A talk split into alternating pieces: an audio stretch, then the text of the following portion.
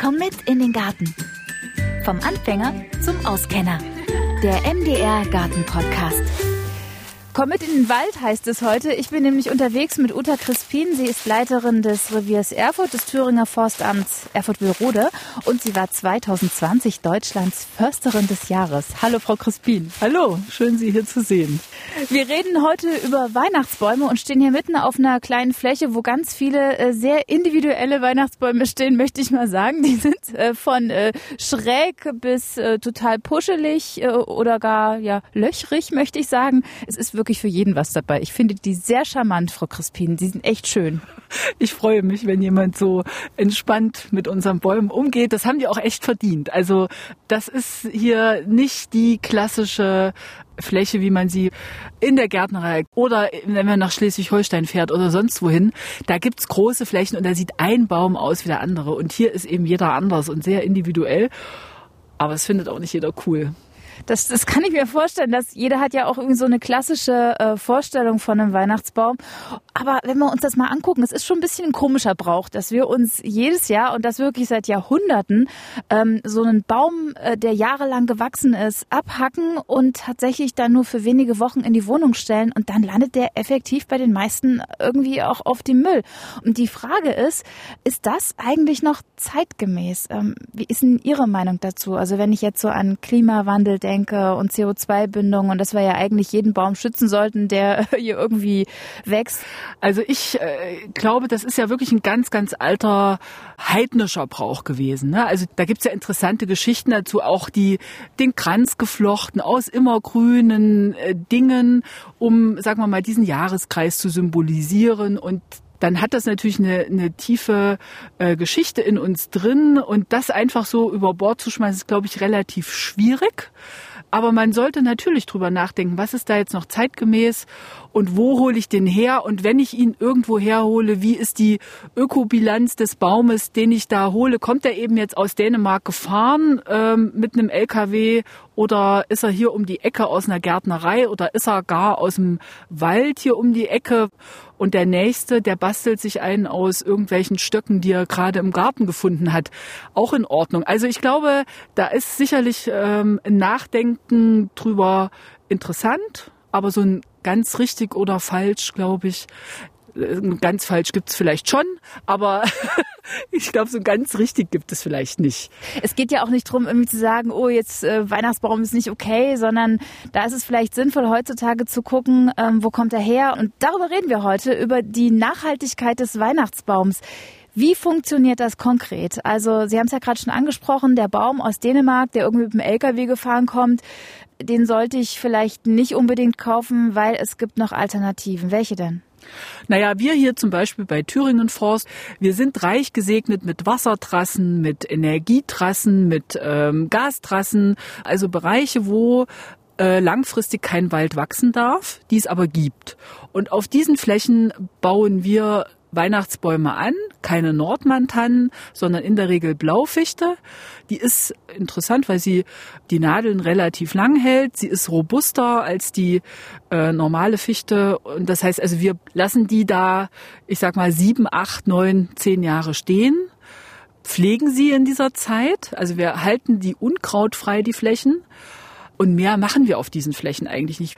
In der Gärtnerei die zum Teil von diesen Bäumen lebt, der wird natürlich mehr Energie dort reinstecken. Ne? Also Nordmantanen haben einen sehr schönen Wuchs von Haus aus schon, aber ähm, um die so puschelig und gleichmäßig zu kriegen, nimmt der Gärtner natürlich auch nochmal eine Schere in die Hand und das machen wir gar nicht. Ne? Also wir leben nicht davon. Das ist bei uns sozusagen ein Zugbrot, weil wir die Flächen haben und um die zu nutzen, machen wir das halt.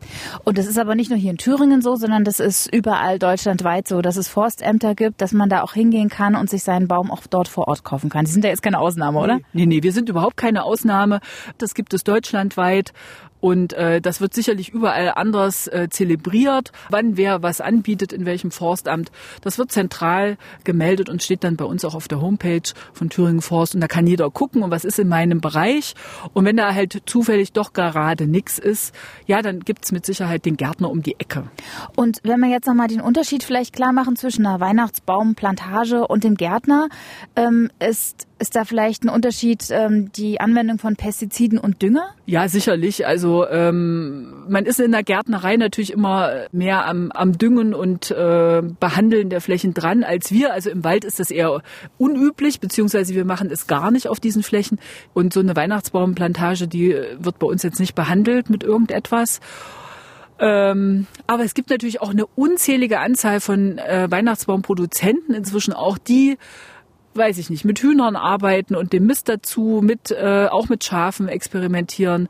Das ist ja auch der Druck der Konsumenten dann natürlich. Ne? Die sagen, okay, ich will jetzt auch keinen äh, pestizidverseuchten Baum mehr in die Stube stellen. Ähm, es gibt Leute, denen ist es das, denen ist es egal, aber es gibt schon auch Produzenten, die da sehr viel Wert drauf legen, dass das, ich sag mal, vernünftig geschieht. Ja, also mit Sachen, die vertretbar sind. Und es gibt sicherlich auch noch die ganz anderen, wo also wirklich vielleicht der Baum äh, mit Chemie vollgepumpt ist. Aber das weiß man auch. Das weiß man ja als Konsument. Gehe ich den Bio-Apfel kaufen? Gehe ich in die Kaufhalle, wo da keine Kennzeichnung ist? Oder gehe ich auf den Markt? Oder wo gehe ich jetzt hin? Und das ist beim Weihnachtsbaum nicht anders. Ne? Also das, das entscheidet der, der Konsument und der hat da Einfluss drauf. Und es gibt alles. Es, der Markt ist groß. Ähm, was ist denn da so preislich die, die Spanne? Was muss ich jetzt hier für so einen individuellen Baum bezahlen? Und muss ich den selber schlagen oder schlagen Sie den auch? Ja, wir bieten also beides an. Ja, also ähm, Sie können zu uns, äh, bei uns im Forstamt in das Forsthaus Willrode kommen. Ab Dezember bieten wir die Bäume an, also täglich. Und ähm, das heißt, äh, dort ist der Baum hintransportiert worden.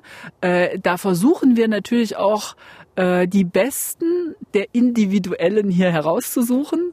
Und da bewegt man sich preislich äh, ungefähr bei 14 Euro bei einer Blaufichte pro laufenden Meter. Wenn man jetzt einen sehr individuellen Baum dort auf dem Hof hat, dann ist es den Verkäufern durchaus gestattet, am Preis auch zu spielen. Und wenn sie auf die Fläche kommen und wir eigentlich gar keinen Aufwand haben mit Transport, sondern einfach nur dort eine Maschine, also eine Maschine, eine Netzmaschine, das ist also dieses Einnetzgerät und einen Mann dazu stellen, dann können wir den natürlich auch für 10 Euro äh, den laufenden Meter anbieten weil wir den Aufwand des Transportes gar nicht mehr hatten. Ne? Und äh, das ist also insofern sage ich mal von 10 bis 14 Euro muss man ungefähr rechnen für die Blaufichte, je nachdem, ob sie auf der Fläche oder in einem Forstamt oder in einer Revierförsterei oder wo auch immer äh, hintransportiert wurde, ob man sie da kauft. Und dann ist es eben für einen individuellen Baum gibt es einen individuellen Preis. Sehr schön. Man muss nämlich nochmal ganz klar festhalten, man kann nicht einfach so in den Wald gehen mit einer Säge und sich da irgendeinen Baum rausholen. Genau, das darf man generell gar nicht.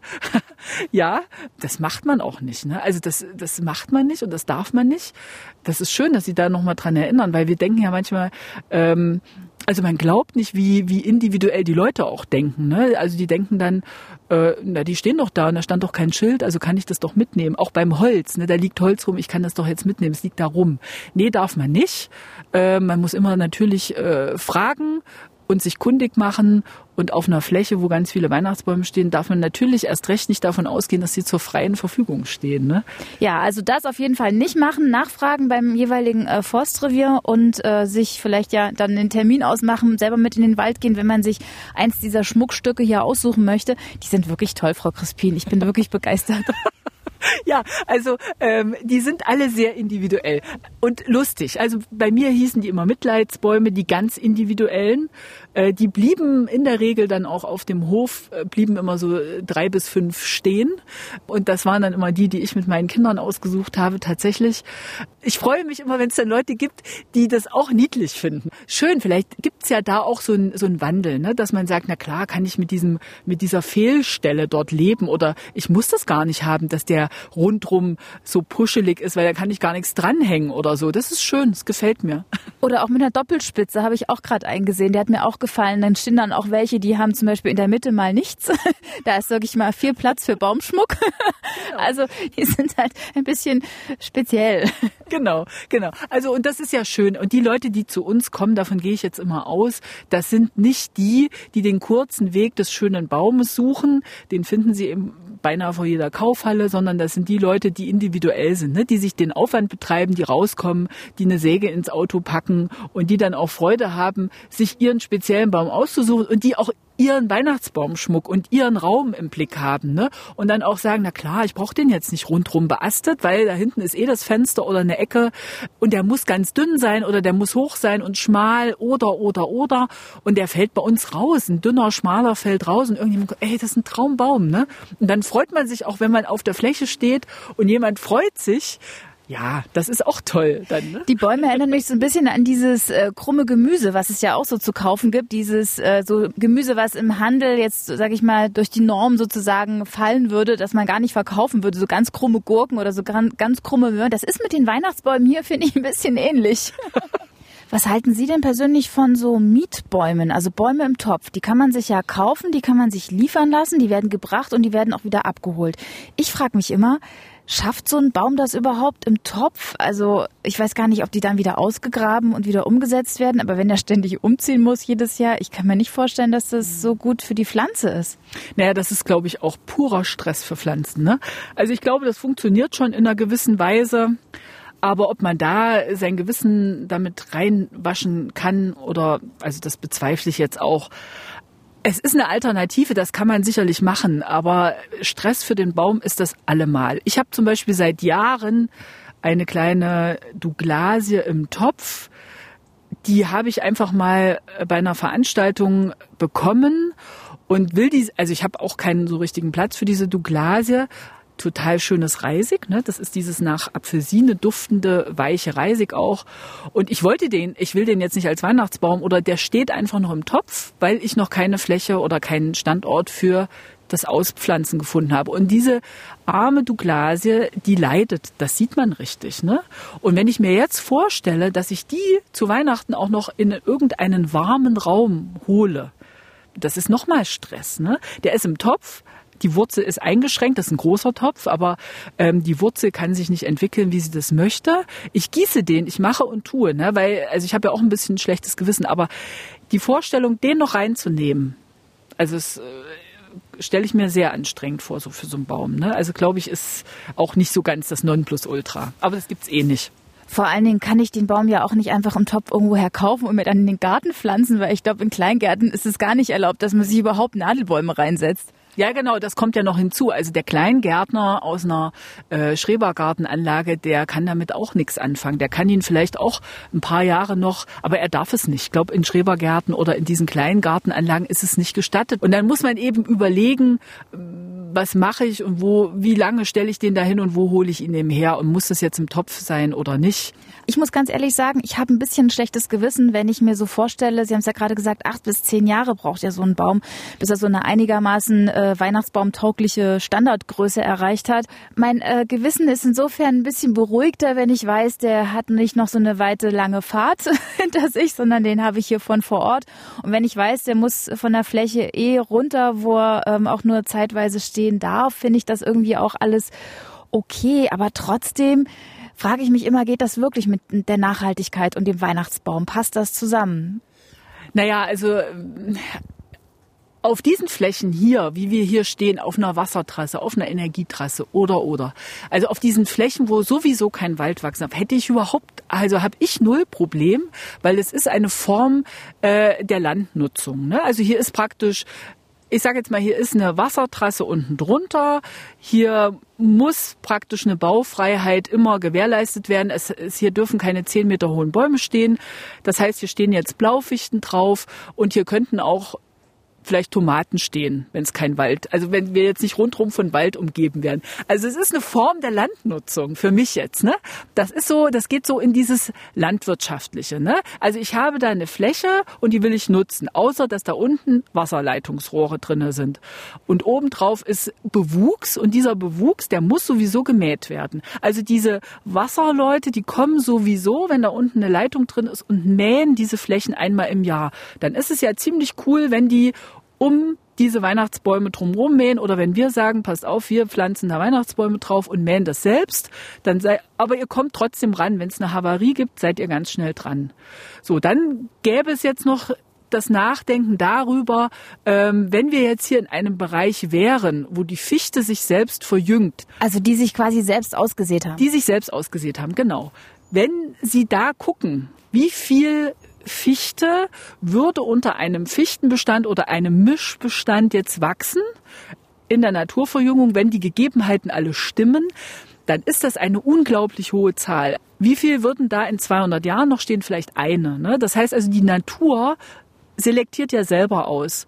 Und das kann man natürlich auch künstlich machen. Also wenn man jetzt äh, einen Bereich hat, wo die Fichte, wie man so schön sagt, wie die Haare auf dem Hund stehen, also ganz, ganz dicht, dann wird es einem ähnlich gehen wie hier. Da sind so viele Fichten, da kann man auch welche wegschneiden. Aber die haben nicht diese Top-Weihnachtsbaum-Figur dann, ne? Weil die sind wie die Haare auf dem Hund ganz eng gewachsen. Die sind natürlich nicht rundrum. Also so eine Fichte sieht deshalb so schön aus, weil sie relativ frei steht, ne? Also die Natur wird es anders regeln. Da würden die alle ganz eng stehen, würden sich nach oben drängen und der Stärkste gewinnt, ne? Und der würde nicht puschelig werden, ja? Und das kann man natürlich auf Naturverjüngungsflächen brauche ich auch kein schlechtes Gewissen haben. Die Natur selektiert die eh aus, gewisse. Ne? Also insofern ähm, kann man ein einigermaßen gutes Gefühl haben, aus meiner Sicht. Ne? Also äh, wie viel Millionen braucht man im Jahr? 25 bis 30 Millionen Weihnachtsbäume werden wohl in Deutschland jedes Jahr verkauft, habe ich gelesen. Und die die kriegt man natürlich äh, nur in sehr individueller Form zusammen, wenn man das nicht von Plantagen holt. Ne? Also das funktioniert dann eher nicht. Ich finde, wenn man, wenn Sie das jetzt so beschreiben, dass man die ja jetzt wirklich gezielt hier anbaut, macht man auf Plantagen auch. Da finde ich, äh, spricht so ein bisschen dagegen, dass man eben so viele Pestizide sich dann auch mit in die Wohnung holt letztendlich und der lange Transportweg ist nicht wirklich klimafreundlich, wenn man das ein bisschen auch noch mit einbezieht.